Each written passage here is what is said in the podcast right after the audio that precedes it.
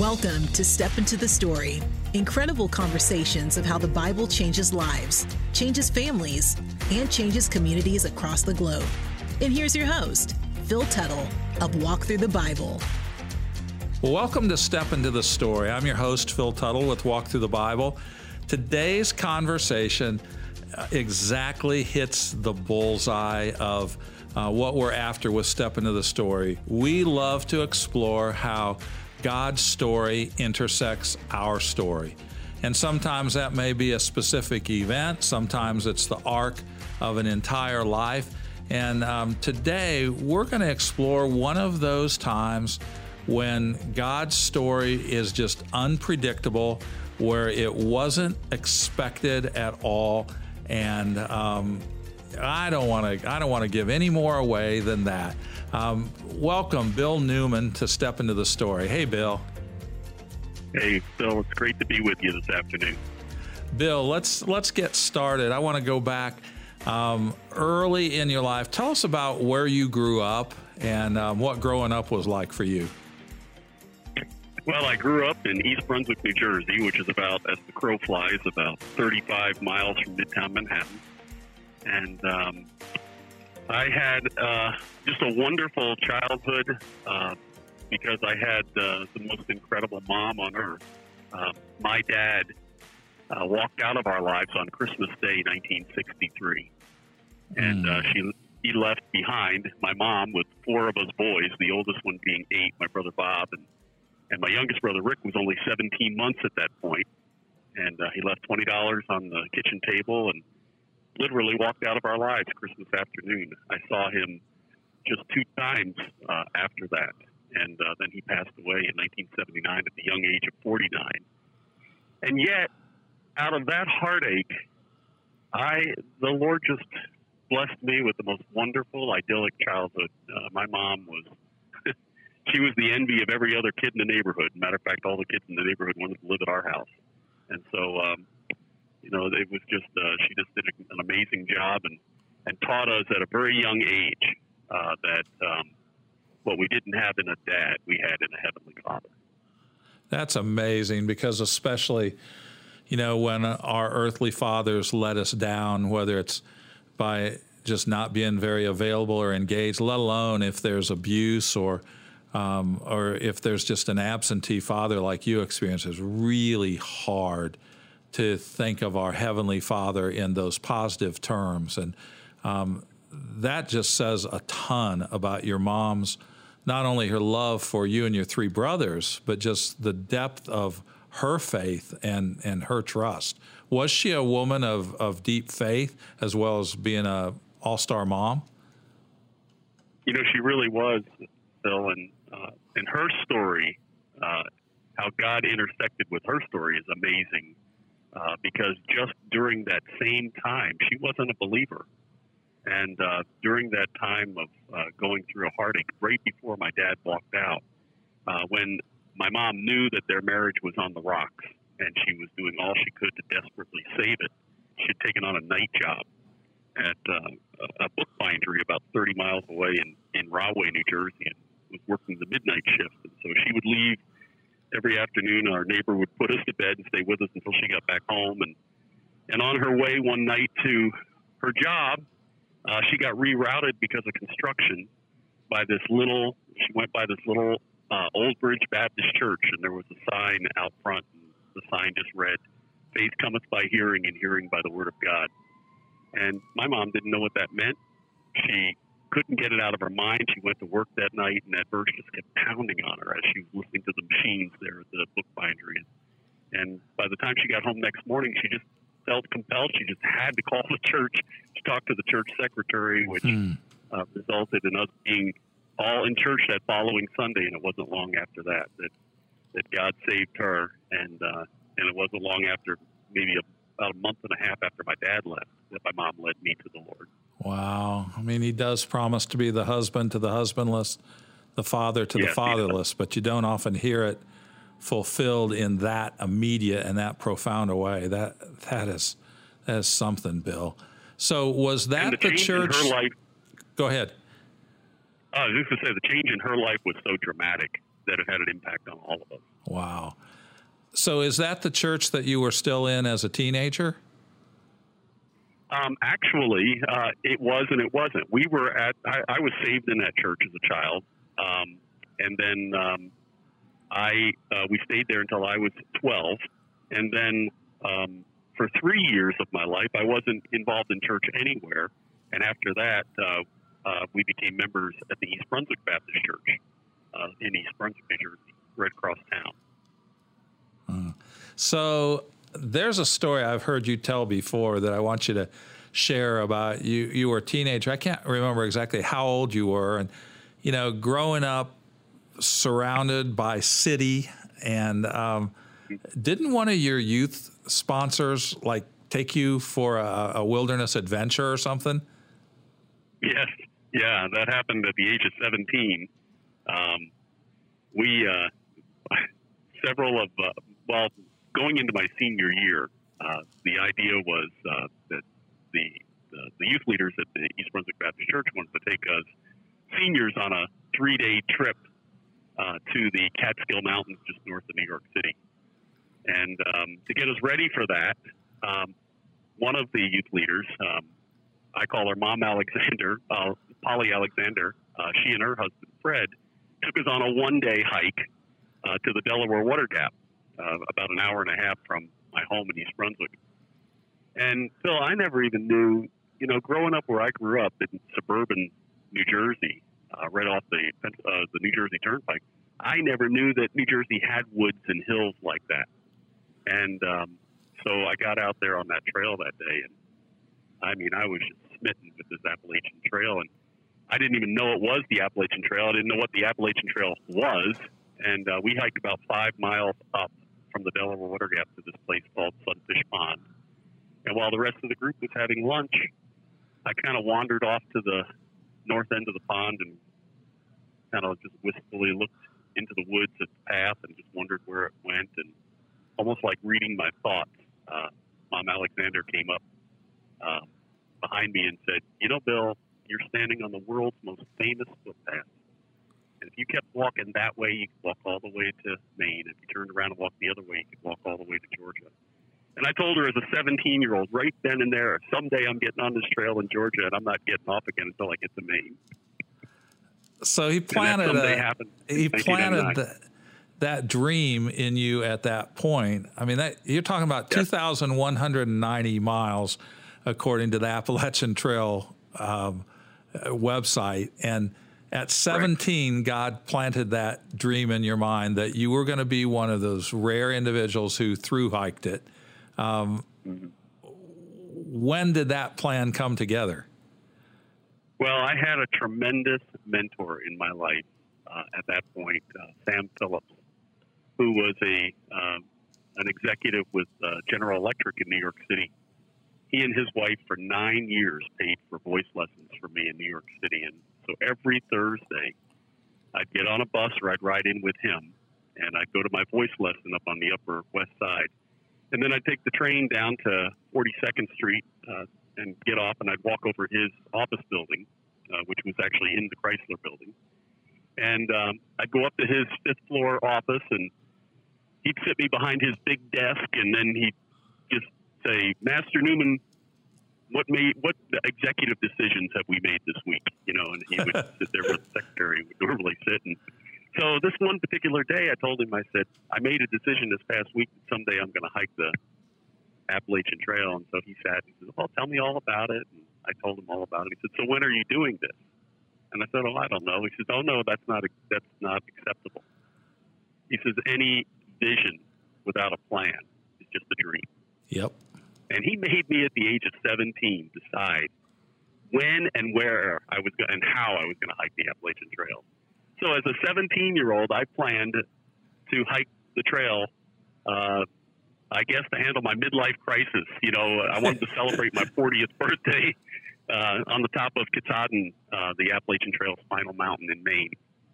And uh, he walked me through what, you know, he told me, he says, my first assignment was I had to go back to my boss uh, at 7 Eleven. I was working at the 7 Eleven at, at that point. He told me, that he says, tell your boss tonight that if you're still working for him, when you're 39 years old, and you better not be. But if you are, uh, then uh, you know he's got to give you six months off to hike the Appalachian Trail.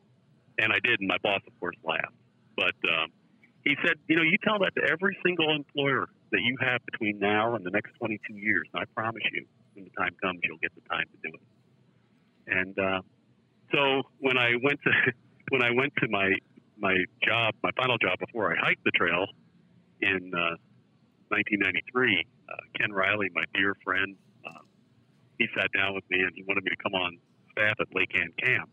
And I told him, I said, Ken, I'll do it under one condition. You got to give me 19 the summer of 1999 off so I can hike the Appalachian Trail. So, um, which at that point sounded like the distant future to Ken, but you were well, still me, there when that rolled around.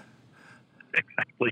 He came to me in '98 and said, uh, "Newman, are you still thinking about hiking that stupid trail next year?" And I said, "Yeah." I, he says, "Well, do I need to remind you that we run a summer camp here and that, you know, you're our walk through the Bible instructor for the entire junior high program uh, every summer here?" And and I said, "Yeah, I, I yeah, I can, but do you remember that you promised?"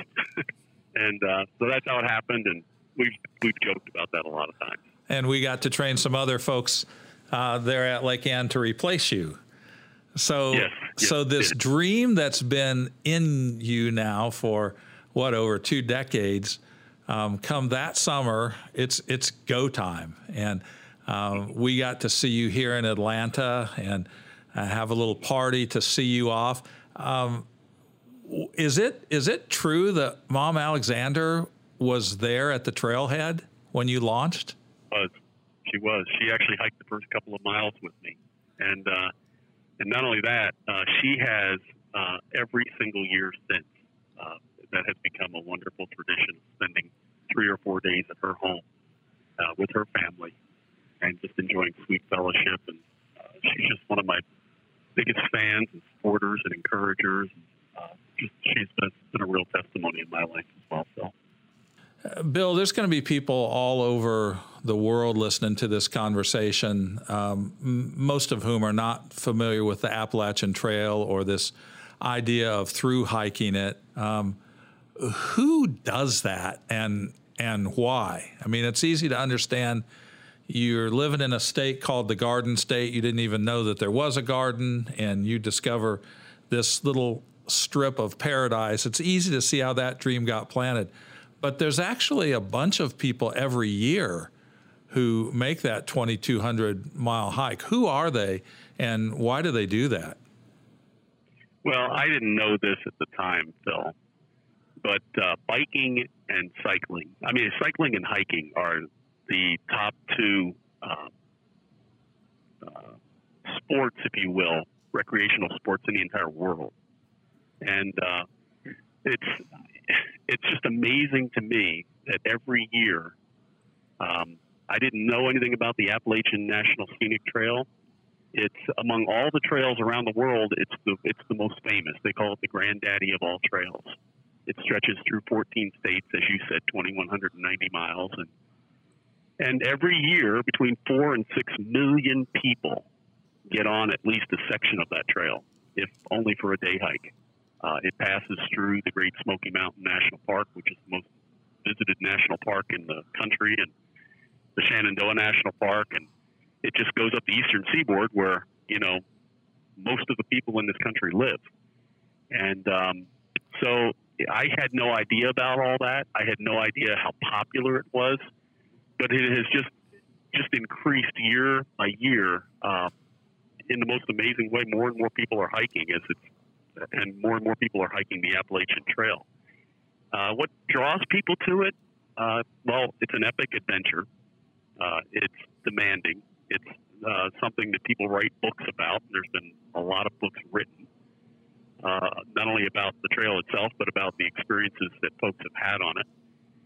And I didn't know any of that when I uh, decided I wanted to hike it as a as a teenager and then actually got on the trail, I still didn't know all of that. I was completely taken by surprise. I, I actually thought that when I got on the trail in 1999 that I was kind of doing something that very few people ever did. And um, was I ever into a surprise.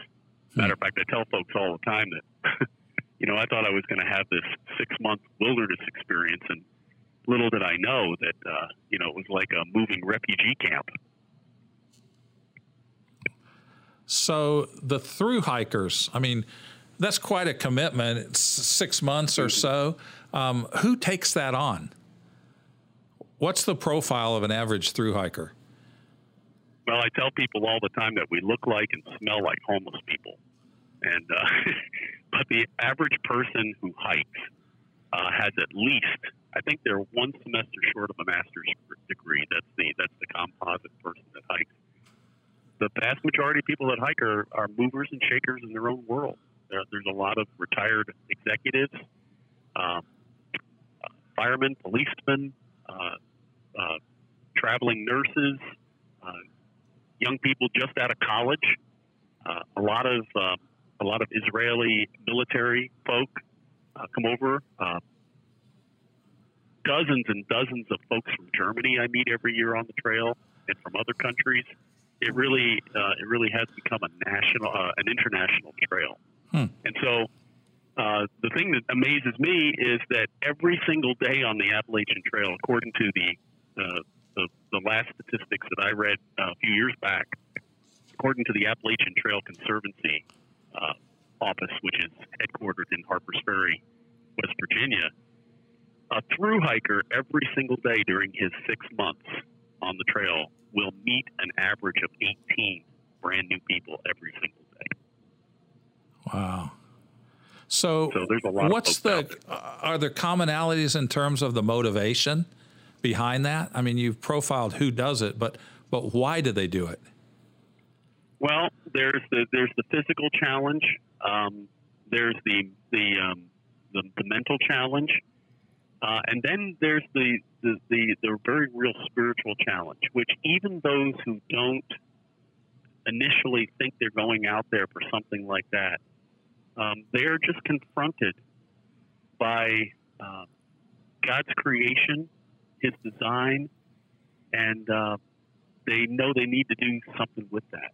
And um, so that's where that's what really took me by surprise in 1999 initially. So was that I went out there just to hike a trail, uh, but what God did in the course of that was He captured my heart for the people that hiked the trail, mm. um, and I was totally blown away by. Um, I was just amazed by the just the, the searching hearts that I found out there. Hmm. Uh, people longing for something more. They were out there because, uh, in very in, in very real ways and in a lot of ways, the life that they left behind was something that uh, just didn't satisfy. Yeah. So there's a openness and a hunger. There's obviously available time because it's not the hectic schedule of normal life. Um, you said you got surprised by the openness there. Can you give a couple examples uh, of that from that summer of 99?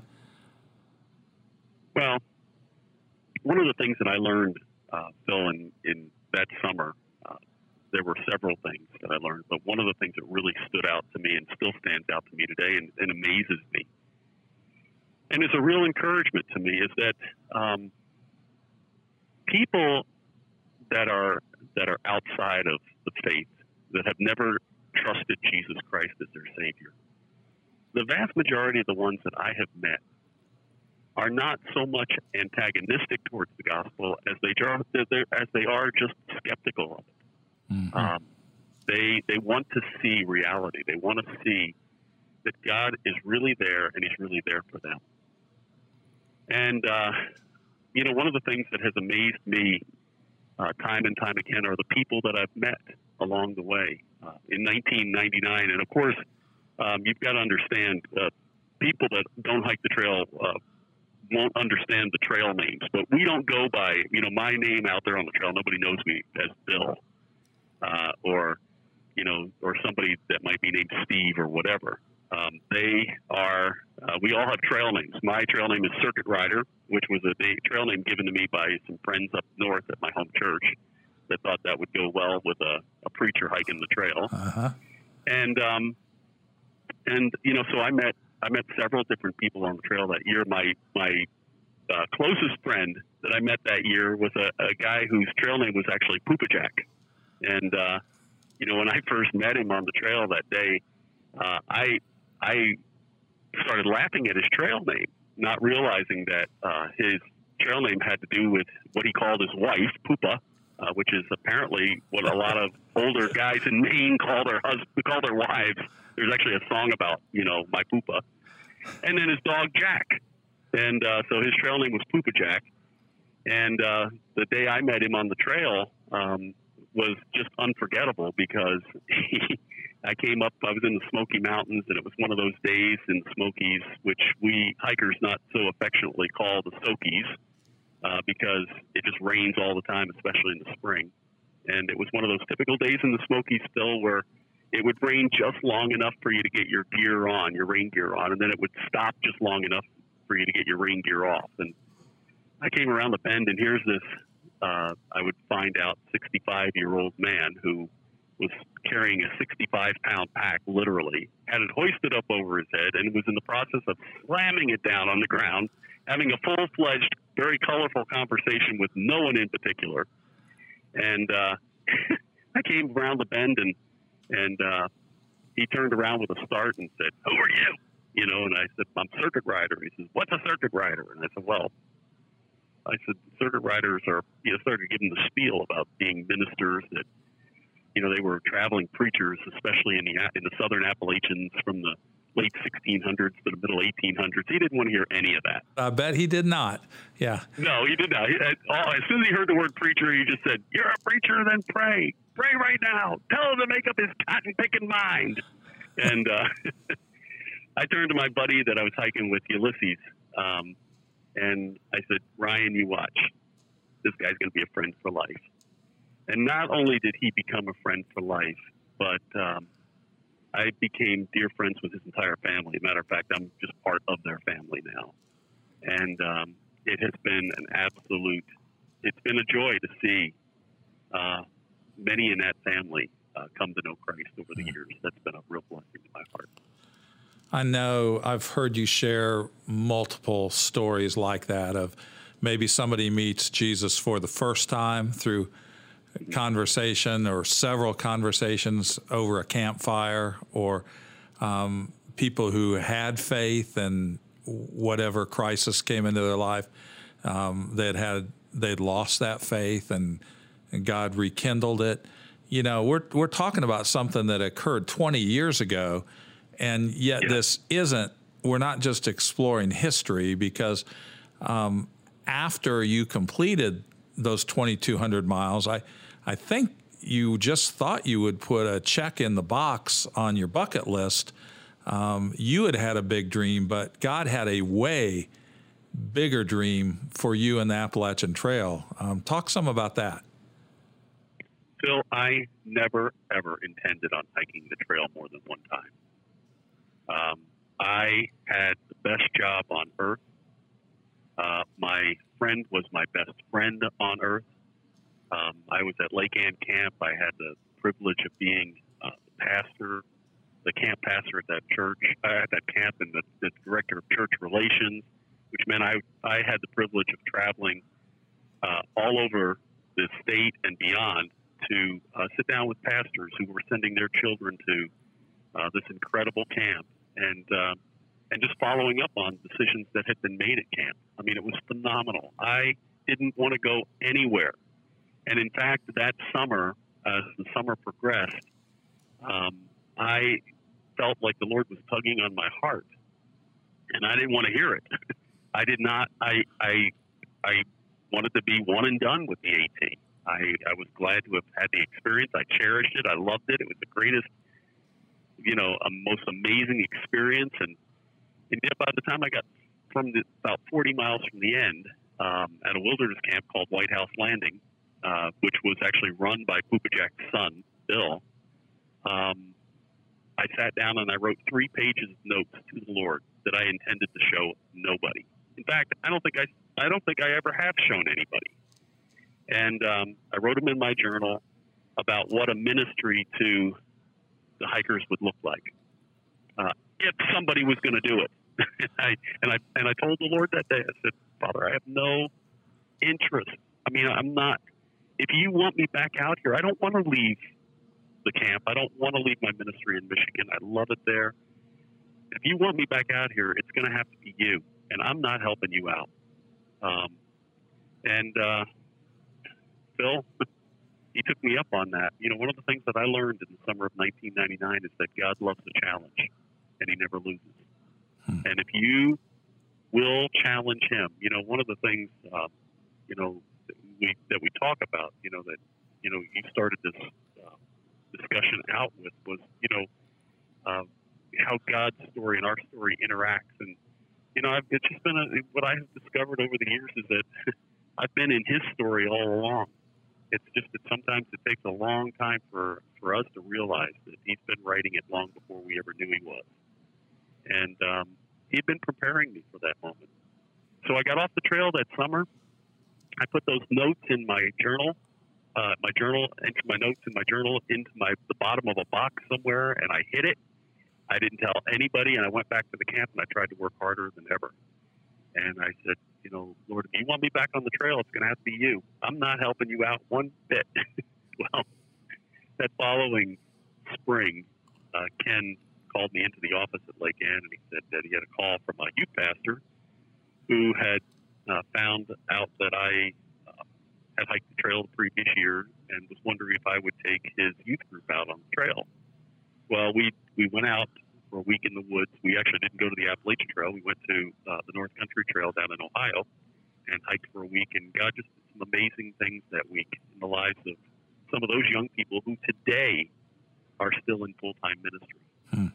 And um, the following summer, uh, the following year, by the time spring rolled around, there were the word got around, and three churches wanted me to take uh, their young people out on the trail. Only this time they wanted to go to the Appalachian Trail. So by 2001, I was back on the Appalachian Trail for three weeks. Well, by the time 2002 rolled around, uh, there were 15 churches wanting to go out on the Appalachian Trail for a week at a time. We only had a nine week camp program at that particular point. And uh, again, I nobody. This was completely the Lord. I wasn't advertising any of this, and and yet, um, you know, ended up that year spending 15 weeks on the trail. And which was amazing. And the thing about that is, you know, Ken, who had tried it in 19, 1998 about taking six months off, when I got back to the camp in 1999, he said, "Okay, Newman, you got that out of your mind. You got it out of your system. I don't want to hear any more about the AT." And by the, by 2002, the camp was sending me back out for not only 15 weeks still, but I had when when the board came to me and asked me if I'd be willing to do all 15 weeks instead of just nine. I, I said, I will, um, but I know what God's doing here. Here's the deal. I'll do all 15 weeks if you let me do another through hike because my heart already, I knew what he was doing in my heart with the hikers.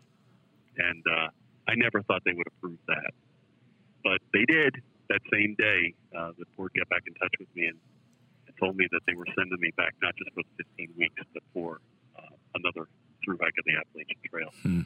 And by the end of that summer, uh, no, uh, the trail actually, uh, we I didn't finish that year until November 2nd.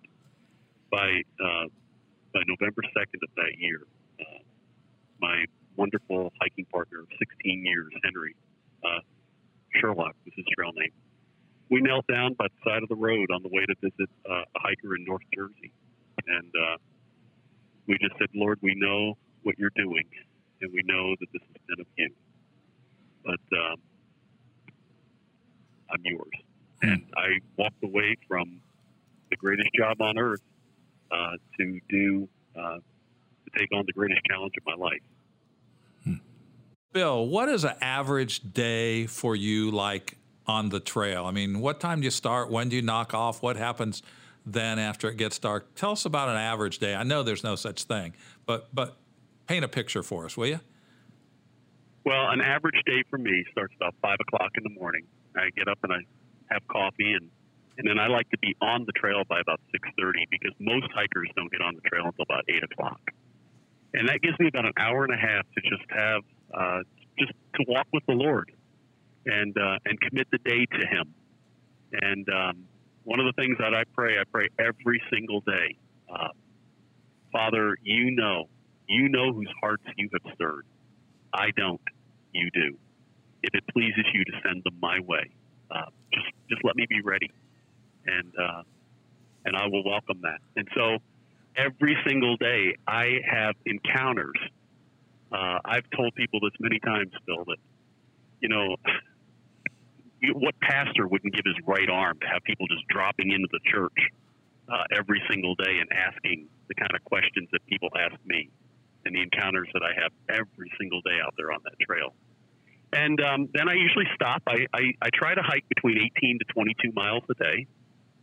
Um, I stop for about an hour and a half in the middle of the day, have coffee again many times with other hikers, and um, then I try to be in my campsite between 4 and 5 o'clock in the afternoon. And that gives me anywhere from three to four hours to just sit and visit with hikers. And the, the amazing thing is, you know, you've got you're hiking with a moving tribe that's out there that's committed to six months of being out there, and the only thing we're thinking about is how far are we going to hike, where are we going to camp, and what are we going to eat, and not necessarily in that order. And uh, so you have you you basically in in three or four days you can develop a deeper relationship with people doing that than you could living to some next door to some neighbor for 20 years. And that's the thing about the Appalachian Trail that just amazes me. I've told people many, many times that it's it's the last uh, it's the last place where we have that porch swing uh, sort of uh, society in America. You know, people don't do that anymore. But on the on the Appalachian Trail, you have plenty of time to just sit and talk and build relationships. And and for me, my number one goal is to to let them see Jesus in me and to be ready to give an answer for the hope that's within. So, Circuit Rider, you are now kind of unofficially the chaplain of the Appalachian Trail. It has continued for um, a little over 20 years now, and it's a it's a year-round opportunity. I know you've done weddings, you've done funerals. Um, so many of the people that you meet and form relationships with, many of them in, you get to introduce them to Jesus Christ. A lot of them aren't church going people. And, uh, you know, you talk about somebody's story being intersected by God's story. Um, you're the one who has gotten to form that intersection in, in many people's lives. Uh, you and I are neither one stats oriented people, and we don't, you know, put notches in our belts. But do you do you have any idea? I mean, how many people's lives have been either eternally changed or at least in this life dramatically changed through relationships that you forged along the way? Well, Bill, I don't know if I could give you specific numbers. Um, you know, because it's it's really all about the Lord, none about me. Matter of fact, even interviews like this make me uncomfortable because you know my prayer coming into this today was that um, you know that the Lord Jesus would be the only one that would shine. Um, it has been my express privilege to be involved with and love um, people that are beyond precious to my heart uh, for you know now more than 20 years, and um, I can. I, I, I don't know if I could give you exact numbers. All I know is that I literally, without any problem at all, could uh, you know talk the rest of this week with you uh, story after story after story uh, about the lives that I've seen God impact and change. And um, you know, and I it just that's that's what keeps me going. It gets me out of bed every morning. And as you said, it's not just a it's not just six months every year on the trail. This, um, you know, I I tell people all the time they'll they'll come to me and they'll say, "Circuit Rider, how many through hikes have you done?" And I and I I just started telling people I'm still on my first one huh. because the through hike that God's got me on uh, has not is is not ended yet, hmm. and uh, that's the only one that I seek to be on. So that's so great, Bill. If somebody wanted to learn more about your ministry and follow your adventures, uh, what's the best way for them to connect with you? Well, they can, uh, you know, they can always contact me by text message at my phone number, which is listed on my uh, on our website. Heartbeat Appalachian Trail or Heartbeat AT is the website www.heartbeatat.com. All my contact information is on there. Uh, I can also be followed on Facebook at um, it's just Heartbeat Appalachian Trail. If you just do a search for that, you'll come up with my. Uh, great. Well, it, it's it's been a great joy to um, be a tiny, tiny part of this adventure. And I remember hearing when you were going to do this the first time 20 years ago. I mean, Ellen and I have hiked bits and pieces of the AT. Um, some wouldn't even call what we do hiking, they might call it walking. Um, but to think of doing the whole thing from beginning to end, but then as big as that idea seemed, God had a bigger idea. And, um, you know, rather than staying at a Christian camp or being in a church, you certainly have a, the gifts to do that. Um, you know, following the pattern of Jesus of not not staking out a spot and saying those who are interested they'll come find me, but you being out there and finding the people at such key moments in their lives when they're asking the biggest questions of all. Um, it's just it's just thrilling to hear this conversation and I can't wait to hear where God's going to take you next, my friend. Well, you know, Phil, uh, I was challenged as a 15 year old at a at a camp, a winter retreat camp in northeastern Pennsylvania, by a preacher who challenged us young people back that, that day um, to be. He said, "You know, everyone in this world uh, is going to be a fool for something." And he took us to 1 Corinthians 4, where Paul talked about being a fool for Christ. And uh, it has been my express privilege not only to have made that decision that day to do so, but to never turn back. And what I went out to do in 1999 as the adventure of a lifetime, that's what most hikers call it, has for me become a lifetime of adventure.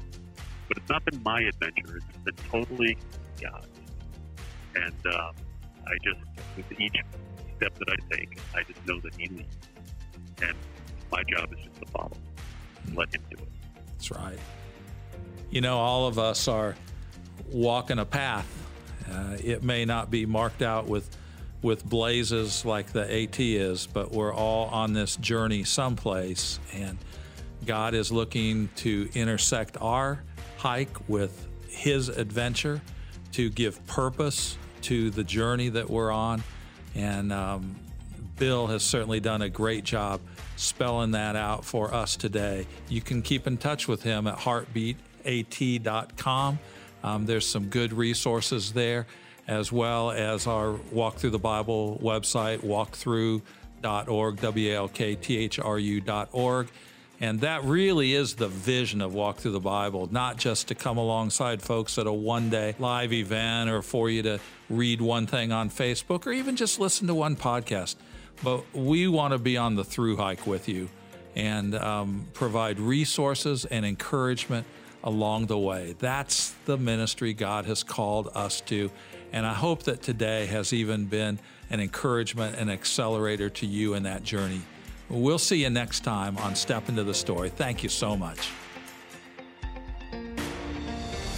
Thank you for joining us for the Step Into the Story podcast, powered by Walk Thru the Bible. We'd love to hear what you think by giving us a review on iTunes or Google Play. Also, don't miss a single episode by clicking the subscribe button. If you'd like more resources to help you explore and live God's Word in your daily life, visit walkthru.org.